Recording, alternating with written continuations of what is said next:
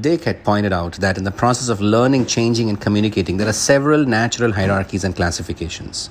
The function of each level is to organize the information for the level below it. And the rules for changing something on one level were completely different from the rules of changing that on the another level, or lower or upper, however the client chooses to go changing something on the lower level could um, but does not necessarily affect the upper levels. But changing something on the upper levels does change something in the lower levels in order to support the higher level change. In our case it could be the conflict understanding. And if you ask me that the, the basic conflict that the client lives in or, or the conflict w- which exists is because of the confusion of the logical levels which is often created by the client at an unconscious level even without their understanding and they don't even know at which level they created it. That's what creates the problem.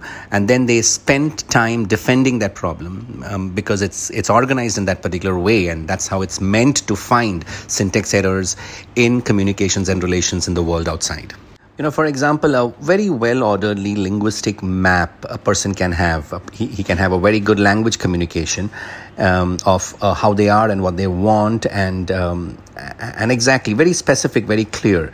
But the way they pre-consciously represent the sensory data um, through their body and through their communication can be completely different from the language that they use. If the person seeks to change the issue in the linguistic representation by discussing in detail, he is not working in the domain where the real issue was represented.